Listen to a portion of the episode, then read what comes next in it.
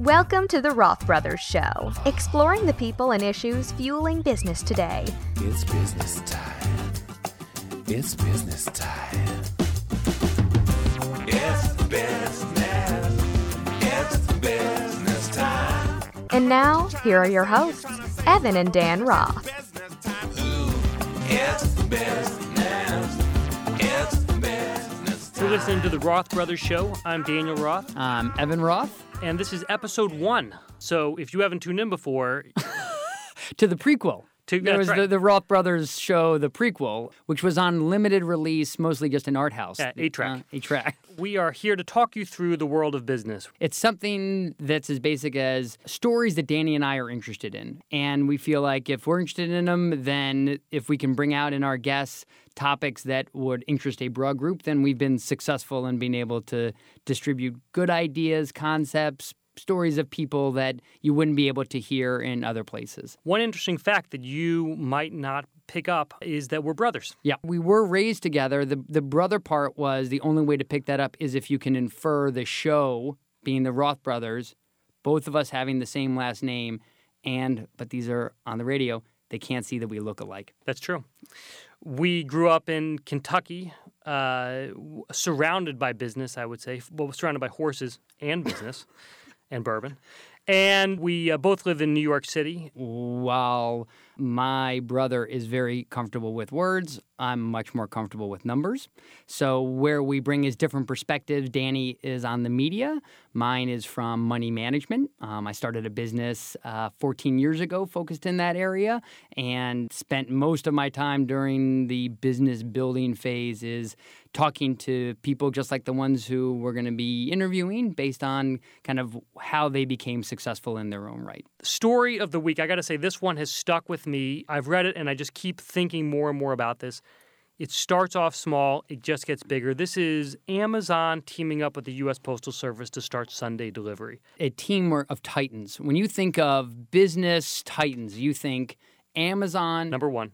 U.S. Postal Service, 1A. Oh my God. What's amazing is that how similar they are in efficiency, productivity, just, you know, raw kind of successful Harvard business case study kind of businesses. That's right. I think that if you look back at the kind of when Bill Gates was starting out, Yeah. it was initially build a software company that will be like, like the, the, U.S. USPS. Postal Service. Right? Correct, correct. So it didn't achieve that. one can dream. Now this is a this pairing I think is, is incredibly interesting because Amazon is already so deep into consumers' lives. They have made it so easy to buy anything you want and get it shipped to you that they steal business constantly from local businesses, from massive chains.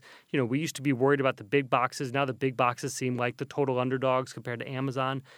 They start Sunday delivery. I think this is only one step towards anytime, anywhere delivery, which very briefly during the initial dot com era we, we, we saw. I actually think it's remarkable with the speed of technology and technology change that it's actually taken us this long 14 years to go from what we had of instantaneous gratification of anything we wanted delivered to our home until now we're getting closer but we're getting closer because now they're delivering on sundays Right. we still yes in metropolitan areas new york la seattle there's options for us to be able to have food delivered when we want to have it delivered but it is still few and far between and it feels like it's very much in beta Well, it is. I mean, considering this is a the, the on-demand era, Evan and I both have uh, young children who can't imagine a time where they weren't able to get whatever show they want, whenever they want it, wherever they are.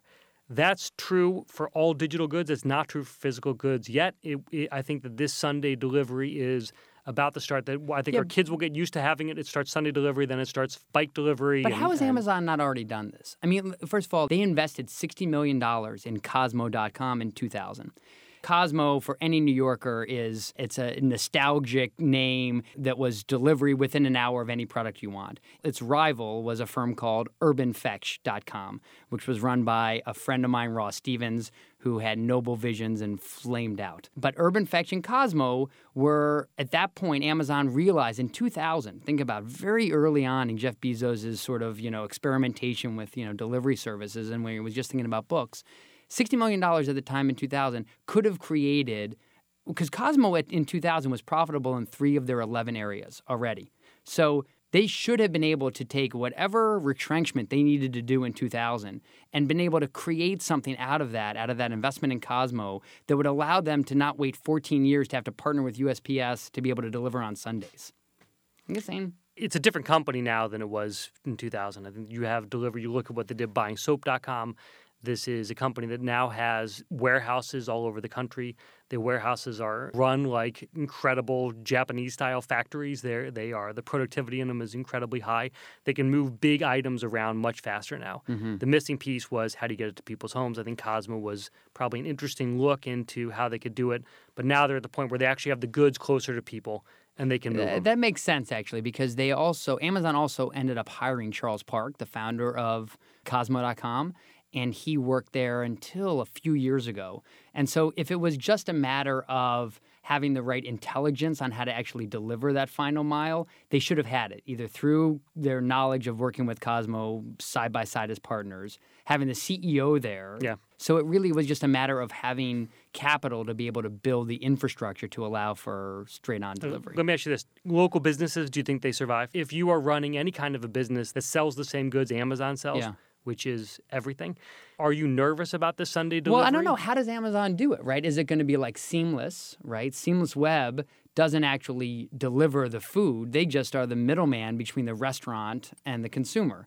If Amazon does that, then why not my you know, Morgan's Market at the end of my block?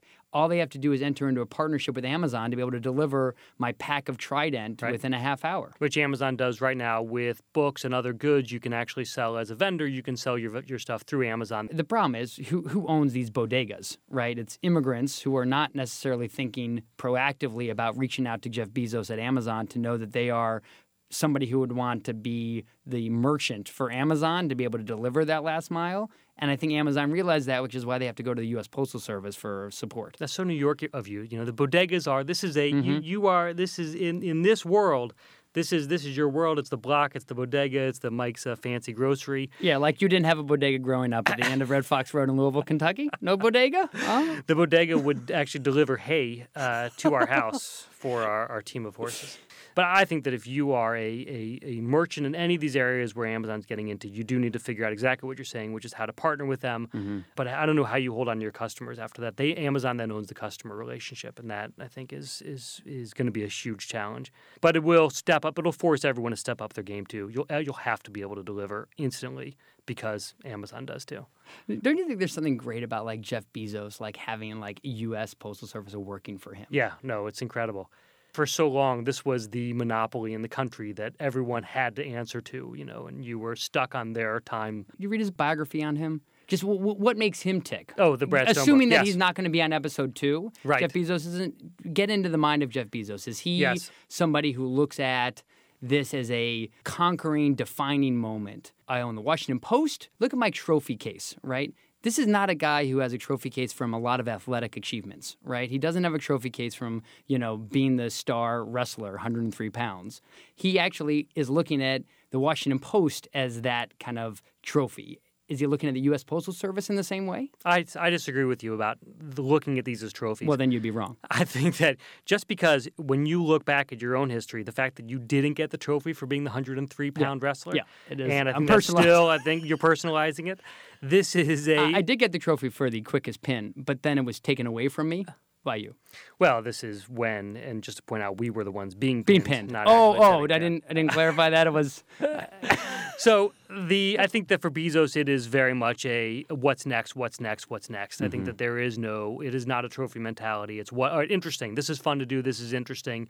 I've won here. I'm going to win here. I'm going to win here. I'm going to keep you know what it is eh, about intellectual challenge. It's about conquering. It's about where else he can spread his what he's learned and keep applying the algorithms, keep applying the same lessons, and just keep taking over more and more of what he sees as his world, which is you know basically anything that involves a customer and a big world. yeah no it's a it's a huge you think about it that way it's if you are a customer of something you could be a customer of Amazon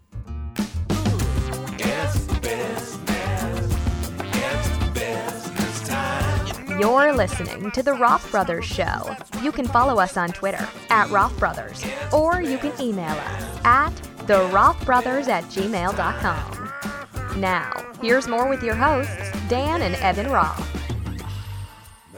Welcome back to the Roth Brothers Show. We have with us here today Mike Lazerow. Very excited to have Mike here for the grilling session. Thanks for having me. Absolutely. So Mike is a serial entrepreneur, has started and sold three companies. The most recent one, Buddy Media, to Salesforce.com about 14 months ago, Yes, that's right. and for uh, 800 million dollars. Mike is currently the CMO of the Salesforce Marketing Cloud, and uh, I'm lucky enough to have uh, uh, known Mike since uh, since uh, some of his earliest days as an entrepreneur. We met over 20 years ago at Northwestern, and uh, it's great to have you here. Thanks for coming. It is awesome to be here. Great. Thanks. Um, we want to talk to you a little bit about the idea of how you became an entrepreneur. When w- w- do you have any early memories? Are you the kind of kid that was selling not not just selling lemonade, but ha- arranging so other kids would sell lemonade and you got a cut of it? What was your what were kind of your early days with this?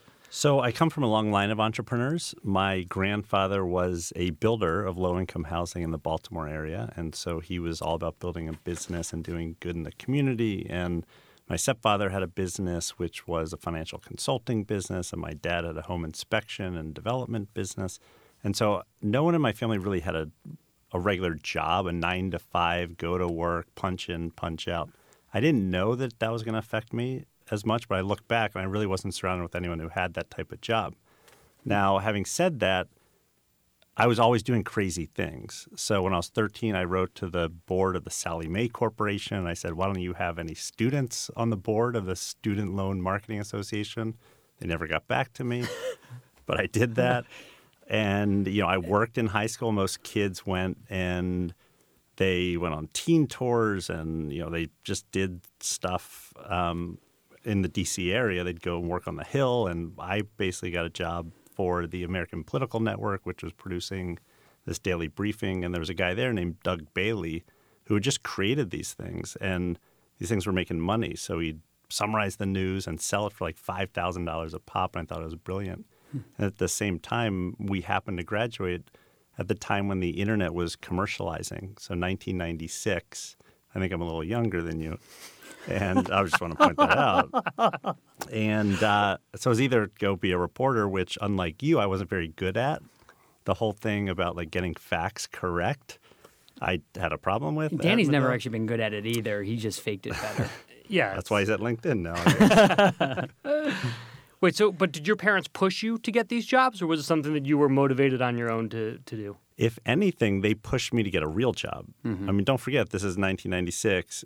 The internet basically didn't exist as a commercial platform. I mean, even before that, when you were in high school or when you were in college and starting business, a, a business in college, were your parents cheering you on? Were they saying, "What are you doing? Concentrate on your studies"? Uh, they were were they were supportive, but clearly didn't know what I was doing. You know, you go to Northwestern University and you do everything you're supposed to do to get a job, right? You Right, graduate, you're right. supposed to get a job, and all of a sudden, when I said I'm just going to create this thing, which I'd started in college called University Wire, it was kind of like, well, why did we spend all this money for college when you're just starting things? Not that they verbalize that, but I think if you would ask my mom, who was very supportive, she would have said, "Yeah, I thought he should have been a reporter in Washington."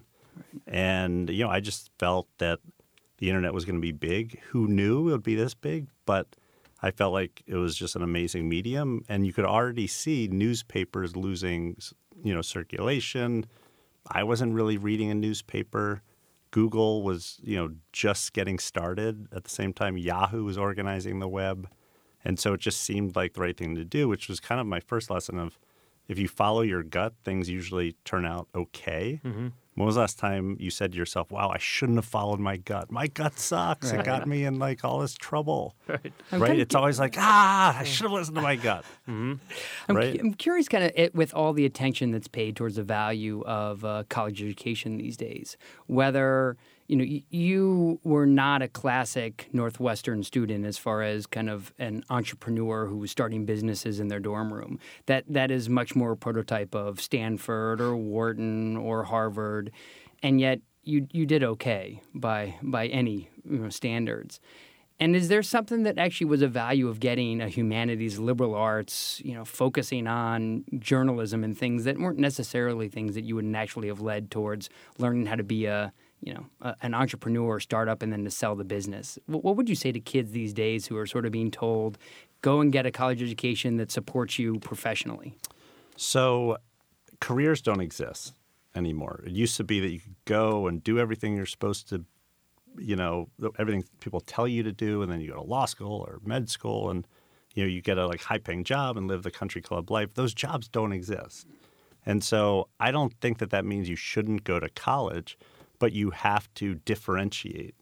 You know, we as a people and as a country, we're so good at like being normal and just like fitting in, doing what we're told. Then we graduate or we move on into the world, and then people are like, "Well, how are you different? Why you versus everyone else?" And people are like, "I don't know. Like I mm-hmm. just fit in."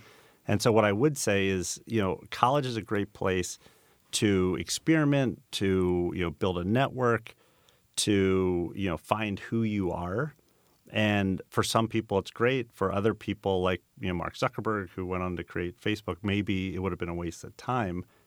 You know, I think the real question is at what cost? You know, with the cost of education going up, is it a good financial investment for you? And that really depends on who you are. Um, there's nothing, you know, be- there's nothing better for me than going to college. I met a great network of friends, including Dan Explain, Roth. Dan. Mhm. Yeah, no, I would include him, but most people would not. Um, but that's why I'm here, I guess. There was a very short list of people. I, who- stuck- we have I to am in the tough times. um, and you know, really, it just gave me time to you know start this business of UWire when really I didn't have any responsibilities. So go trying to start a business when you have three kids, a mortgage, and you know payment like debt payments. That's hard. Yeah. Go try starting a business when like your biggest payments like beer on the weekend. It's not as hard, and that's what it did to me. But at the time, not that many people were starting businesses in college. It wasn't like today where every college student has a business. You know, there was no commercial internet. Netscape hadn't gone public yet. You know, you hadn't seen the first wave of internet companies, and you know, the biggest business on campus was Student Solutions Inc., right? Which was like a moving company, right? a moving Right. company. And so that you saw those businesses, but not like billion dollar businesses that were created like out of Harvard and Stanford. Mm-hmm. So it sounds like you would say you are not a believer then in the in the entrepreneurial programs that go on in college, or the idea that you go there, get trained, and get out. You still think you're, let, let, me, let me ask you a different question. Your kids decide they don't want to go to college; they want to just go and start businesses. You're fine with that, or do you, do Totally. you push back? Yeah. Totally. I mean, I think everyone needs to create their own path and their own journey. And if college is that journey, great.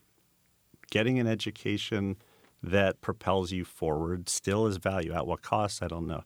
If one of my kids came to me and said, Listen, I am passionate about building video games, I want to build video games, or I'm passionate about programming, or I'm passionate about cutting hair, or I'm passionate about whatever, and they want to do that, I don't think that it is the responsibility of mine to get them off that journey because success is really this intersection of you know stuff you really like and stuff you can get paid to do and if they have a plan or at least are passionate about something that's half the battle Your your wife was clearly a key partner in um, the success of the business. Um, would she say anything differently in terms of advice to your kids? I don't think so. I mean, Kass and I have had an incredible partnership, and when she wasn't a key partner, she was the key partner. She ran the business and she ran the operations. We probably would have been out of business without her. Um, I know we would have. I would have like spent all the money, and um, we'd be like, "Oh, we have no business anymore." But she, um, she's incredibly supportive of the kids, and I think if one of the kids and when one of the kids makes a passionate argument for why they want to do stuff now it's our job to push back and make sure that we help each of the kids think through it in their own way so it's not like we're just going to roll over and say oh that sounds great just you know go do whatever we say you know have you thought about you know is this something that you can continue doing is this your life's work is this something that you think you're good at can you support whatever lifestyle that you want and if all of that checks out, I think you know she would agree with it. Stay on Kass for one second. So you you started golf.com and Buddy with with Kass, right? Yes. What was that? What's that working relationship like? I think there are a lot of people that would say, you know, this is I have my home life and I have my work life, and they're, they're better off with, uh, uh, you know, not mixing the two. Yeah, exactly. Um, I wouldn't say that. If my wife's listening right now, I would never say that. But I just want I- She's there are probably some not people. listening. This is live right now. I'm sure she's listening. the um, the uh, uh, so how do you how, how did you uh, how do you guys deal with the, the, the, the separation of work life? How do you work together? How do you also then live together afterwards? Yeah, so we started our first business together, which was golf.com. Even she helped with the earlier business. You know, we were dating, but we started when we were dating golf.com. And looking back, it seemed so logical to us at the time, but so illogical looking back at it. Like we're not even married, we're dating. And we we have a dog, so that's good. Oh, like wow. Yeah, that that's that's you know, I mean, if you didn't have the dog to bring you together, Yeah, and uh-huh, looking back, it's like you know, not only did we start it, but people funded us right? when we were just dating, right? Like talking about like risks on the top of their investment memo. Like, Did you talk about the fact that you were dating? yeah, at- definitely. Yeah, uh-huh. Yeah, and we and Kass and I, I think, like we had a bond very early on, so we you know we weren't looking to get hitched when we met, but there was this like strong attraction and um, I think intellectual bond that we had. We're both in the internet business.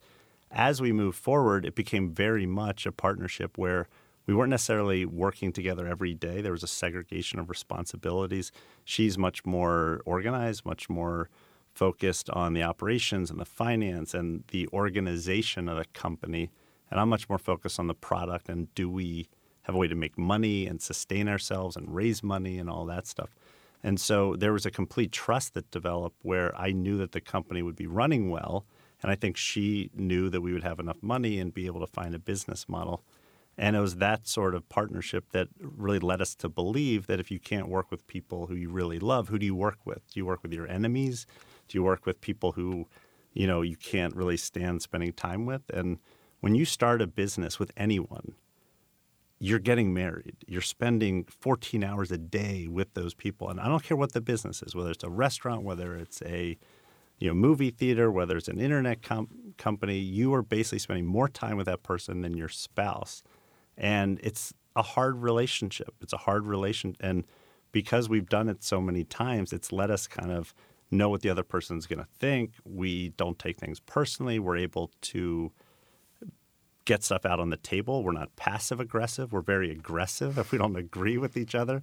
We say, and it's usually her because she's usually right, um, saying like, "Whoa, you're an idiot. Do not do that." And for a while, I pushed back, and then when you're when she's right every time, you're kind of like, "Okay, you're right. I You've been you." trained really well. No, it's not trained. Like t- uh, t- talk to anyone who has worked with us at Buddy Media or Golf.com. Kass has an, an uncanny feel for people, for the right decision, and and it's incredible. And so I think everyone who works with Kass has been able to kind of learn from that. And typically, you know, when she has a gut feeling on something, it turns out to be right.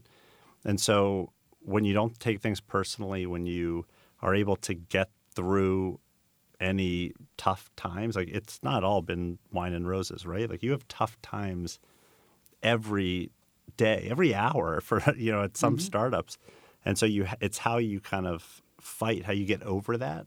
What was your of, What was your low point between the two of you in I mean, business? so for us, we love change and chaos. So our low point is probably running out of money at golf.com and being down to like the last payroll and somehow convincing like the New York Times to invest like $2 million to kind of let us stay in business. Back in, you know, this was like 90, like 99, 2000. Actually, it was 2000 because the dot com crash had happened. Right. And that was stressful. Like, you know, when you are working with your spouse, at that time we were married for less than a year, you're all in, right? Yeah. Two Mhm. eggs in one basket. Like, and it was, when I say all in, like, these were lean times. Like, there was no money in the bank, there's no safety net. There's no basically, you know, because the crash hurt. You know, I had an earlier company, Student Advantage, which was a public company, which the crash really hurt that. And so we had some stock. We had like a few other things. We didn't own a house. And so we basically, I remember we were going to go back and just get jobs. Like we weren't going to be able to raise money for a new venture after the stock market's down like 20% in one Right. week, Yeah. right? And so that was probably the most stressful, but it, it wasn't really stressful between our relationship. Um, we've never had, you know, there isn't one thing which is like, wow, that was like a hard time for us because we've always been able to move forward. And frankly, when you have kids, like that's hard. So if you have kids eh, with someone else or by yourself, like that is so much harder than any company. And so if you can work with someone in raising children, you can kind of work with someone in a work environment, I think. And what do you do at home? Do you have a do you, have you do you have rules about when you talk about the business and when you don't, or is it all business all the time? All do you talk about family at work and work when you're at home? So the interesting thing is we worked together for so long that we were constantly with each other, right? At work and at home. And so we talked about personal stuff at work and work stuff at home.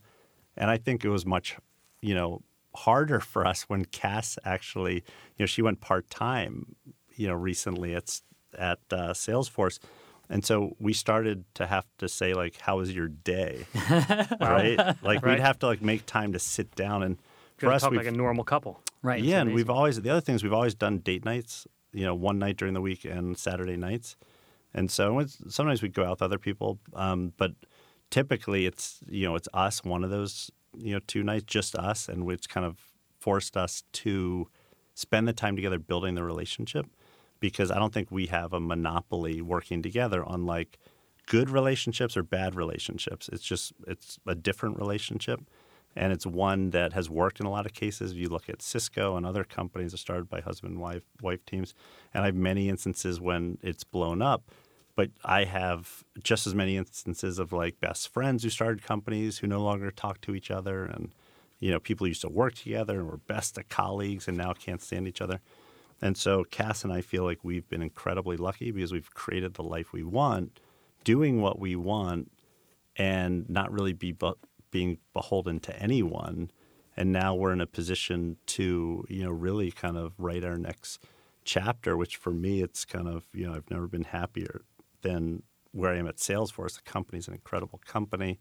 Um, hopefully, you're one of the 120,000 people who will be joining us next week at Dreamforce. But it's, you know, we, um, we've been very fortunate to be born in a time where like the internet took off and then social media and all these things um, we couldn't really control. Were you and Kass on the same page on the right time to sell? For Buddy But I Media, actually, for both. absolutely. I mean, when you look at companies, typically you know when it's time to sell, and we've always, or not, we took I took company public at Student Advantage, and the key is you just want to build a business, and we've always focused on just the business and building it. We've always focused on the journey and not the destination. And the best way to kind of sell for a lot of money or take a company public is just to build a real business. And so if every day you just focus on building that business, good things will happen. And then once you get approached by companies, then you know, and they're serious, and then multiple companies, you start to feel like, oh, maybe it's time, and uh, and it's been a really easy decision, primarily because you know we thought there were fair valuations, and more importantly, they were just great people and great companies. I mean, Mark Benioff's a very philanthropic guy. Did the deal directly with him. And the company is just an incredible company. And Time Inc. is a great company as well, who bought golf.com. And so it's been really easy to kind of partner with those companies. But you must have had other opportunities to sell along the way. Were was it ever a difficult decision to think through? Is this the right one, or is this a trust your gut moment where you knew these companies that were approaching you weren't right, or it wasn't the right time? How do you evaluate that? Yeah, I mean, I could talk about Buddy Media more because I mean, I think golf.com was a crazy ride through like the dot com crash, and we came out the other end. And I can't say that I wouldn't have sold in 2000, right? If someone stepped forward when the world's falling apart, okay, you could have this company. Um, but I think Buddy Media, the interesting thing is we never really thought about selling the company until we sold the company. So, you know, we'd raised $54 million at the end of 2010 or the end of 2011. And then, you know, we hired a great executive in Susan St. Ledger, who's, you know, from Salesforce, and we bought a company in March. And we're just go, go, go. And all of a sudden, we sit down with Salesforce and, you know, there's serious interest and we get a deal done by May, really. And so we, it was a kind of thing where we were really, you know, building a business and it fit really well and it just felt right and we trusted our gut and we, you know, got it done. And, you know, it's been just an awesome experience seeing how one of the largest software companies in the world, you know, runs as a real organization. This is all happening in the week that Snapchat. We were talking in the week that, that, that it's come out that Snapchat turned down a three billion dollar offer from uh, Facebook and possibly a four billion dollar offer from Google. Do you ever look back and think, "Mm, like, we should have held out? Were, were we thinking this could have been fifteen billion, a hundred billion. You know, we could have bought everything in the world. I don't. I mean, honestly, I, it was a great, you know, time, and we're part of a great company, and very few entrepreneurs that I know, at least, say, "Wow, you shouldn't have sold." I read a story yesterday that's like people doubting that you know Kevin Systrom just sold Instagram, Right. And like Mark Cuban had the best line ever. He's like, "It's hard to." Kind of feel bad about someone who's flying around a G7, right? Yeah. And he said that after the Yahoo kind of stock and what he did there. And, you know, for those of us, I didn't set out to make an ungodly amount of money. Um, and looking back, it's like I would have never even envisioned this as a kid. But it basically, you know, has happened and puts us on a path to basically you know, not really live our life any differently. It just gives us more flexibility and more choices on how we live. And frankly, you know, philanthropy has always been a big part of our life. Really, the only way you can teach your kids kind of good ethics, in addition to talking to them and showing them, is through philanthropy and service, not donating money, but kind of time. And we do a lot of that. And I don't think that's going to change at all. I still wear, as you see, flannel shirts and and ratty pink jeans. Yeah, has that outfit changed at all as a result of any sale? Were you wearing No, these have faded a little No? more. They used to be red, and now they're pink. Um, but other than that, no. And Mike's wearing, so you, you can't see this, but he's got slippers on and um, And a, and a, a velour robe. It's it's my Playboy Mansion robe. on just the topic of kind of how things have changed you, money. The Buddy Media sale in particular is very, very public. I mean, it's very much looked at as a bellwether, something that defined sort of you as a successful entrepreneur. And instead of it being a private transaction where um, financial numbers weren't disclosed, it was out there. And you, as you described, come from a background where it doesn't sound like you know there was um, wealth being flaunted. You now have a lot of wealth, and a lot of other people know you have a lot of wealth. How has that changed things? Even down to like the basics of you're out with friends at a bar and you're all getting a few drinks. The tab comes. They're successful. I'm sure they're doing fine. They know you're richer than they are. Is there an expectation you're picking up the tab, either from them or just the pressure you put on yourself? we got fortunate with golf.com and you know some stuff we'd done beforehand to experience kind of a little bit of money and i think what happens is you know you try not to change i've tried not to change you can ask my friends i don't know if i have i probably have a little but what happens is everyone around you definitely does change and Right. kind of looks at you a little differently and you know we think we've been very lucky and we're very fortunate and so i love picking up the tab and i you know, I there's no problem. Like I, have no problem with doing it. Like, you know, we've done well, and if I can share that with friends, great. Um, you know, I think the philanthropy side's been awesome. Like that's the side where we can really, like, it's such a great part of our life. And you know, Mark Benioff has been in many ways like my mentor in this, and he like he's donated hundred million dollars to build a hospital, and he looks at his life as not that these are consecutive, but simultaneously a third of his life is learning, a third of it is doing, and a third of it's giving, not consecutively, but at the same time, like how he spends his time. And that's the part that we just get so fired up. And so we've been really involved with Cycle for Survival, and you know, which is a cancer fundraiser for cancer research and some other events. Which we can now make a difference because we can, you know, financially give more and we can just, um, you know, Kass has more time now. And, you know, money at the end of the day buys kind of security and freedom. And that's about it. Like, there's not, you know, I don't think I know many of my friends who have made a lot of money, some who are billionaires, are some of the most unhappy people I know. Some of the poorest people are the happiest people. Money is not a proxy for any personal feelings. It just is, and it just enables you to do some stuff. And for us, because we have three kids, and we, um, you know, we do a lot of stuff. You know, we're based. We don't go out a ton. We kind of like our staying home and hanging out with them, and that has grounded us. Like we still are family people, and that's who, um, that's what we focus on. What, what do you say to your kid the first time they come home and say, Fred at school told me that I'm rich. Am I rich, Dad? Well, we live in New York City, um, so some would say that we're very poor at, at these schools. Um, so you know there is some you know there's wealth in the city, right? Any metropolitan area, whether it's Chicago or LA, has wealth, and you know I think the best thing you can do with kids is like there's no sex talk. You have to talk to them many times and kind of you know desens not desensitize them, but mm-hmm. just make it so it's just a normal, healthy part of life. I think that's the same with money. That there's no money talk. There's basically like you know, what does it mean to have some money? And it's all relative. Like if you're a six year old, like a hundred dollars is a huge amount of money, right? When you're 12, you know, $10,000 is ungodly amounts of money. And so I think where it gets interesting is now that they're getting old enough to Google Mm-hmm. kind oh, of their names, you know, we have that has spurred some conversations of, you know, wow, that is ridiculous Yeah. Have you what tried to get happened there?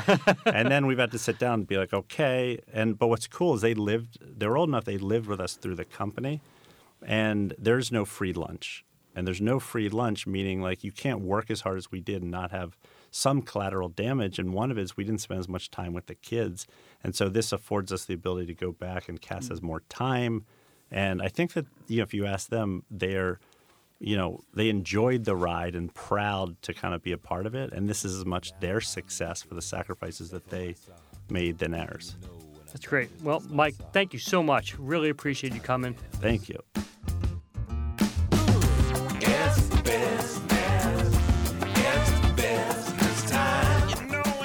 Looking to learn more about the Roth brothers? Visit our website, rothbrothers.podbean.com. Now, here's more with your hosts, Dan and Evan Roth.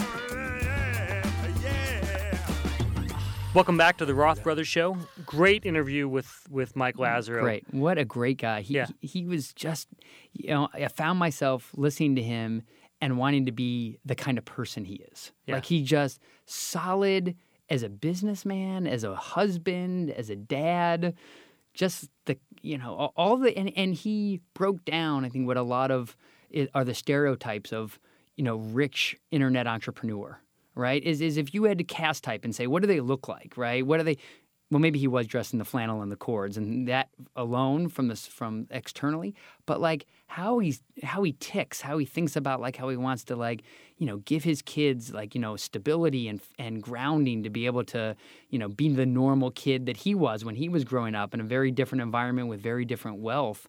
Like that's as much a role model as it is for the guy who's like, I want to be able to build a social media business that I can sell for eight hundred million dollars to Salesforce.com. Yep. I think it's very interesting how, you know, he, he did not build this to sell it. It was built he his all three of his businesses were built at a time when it wasn't the Facebook era. Mm-hmm. He the first one was built in college before people were building internet businesses. The second one was golf.com was as, as he talked about sold during the bust. Mm-hmm. And, and then the third one was built right during right after the bust and it was not done during these kind of frothy frothy times.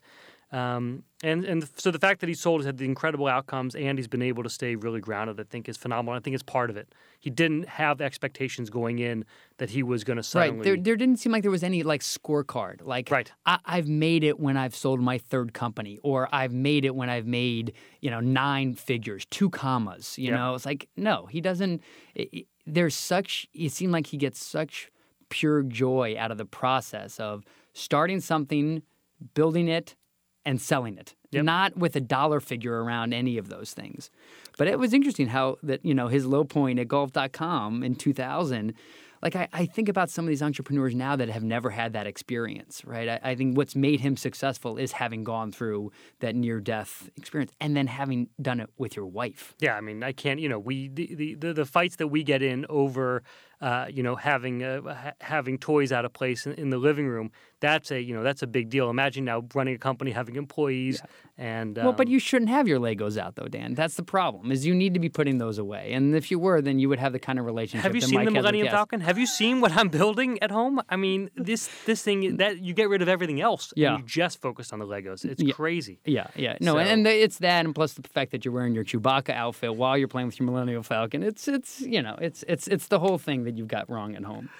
Well, we're gonna have Mike and Kass over to, to show us how it's done. Um, all right. Well, thank you for tuning in to the Roth Brothers Show. We will be back in two weeks with a new episode, another great guest. You should follow us on Twitter at the Roth Brothers. Any At- questions? Twitter at Roth Brothers. Twitter at Roth Brothers. Email us at the Roth Brothers at gmail.com. We are looking for feedback. We uh, want to hear from you. Send us anything. It's business. It's business time. I know what you're trying to say. You're trying to say it's time for business. It's business time. Ooh, it's business. You've been listening to The Roth Brothers Show with Evan Roth and Dan Roth. Let us know what you think of the show via email at therothbrothers at gmail.com, through Twitter at Roth Brothers, or at our website, rothbrothers.podbean.com. The Roth Brothers Show is recorded at the Hangar Studios in NYC.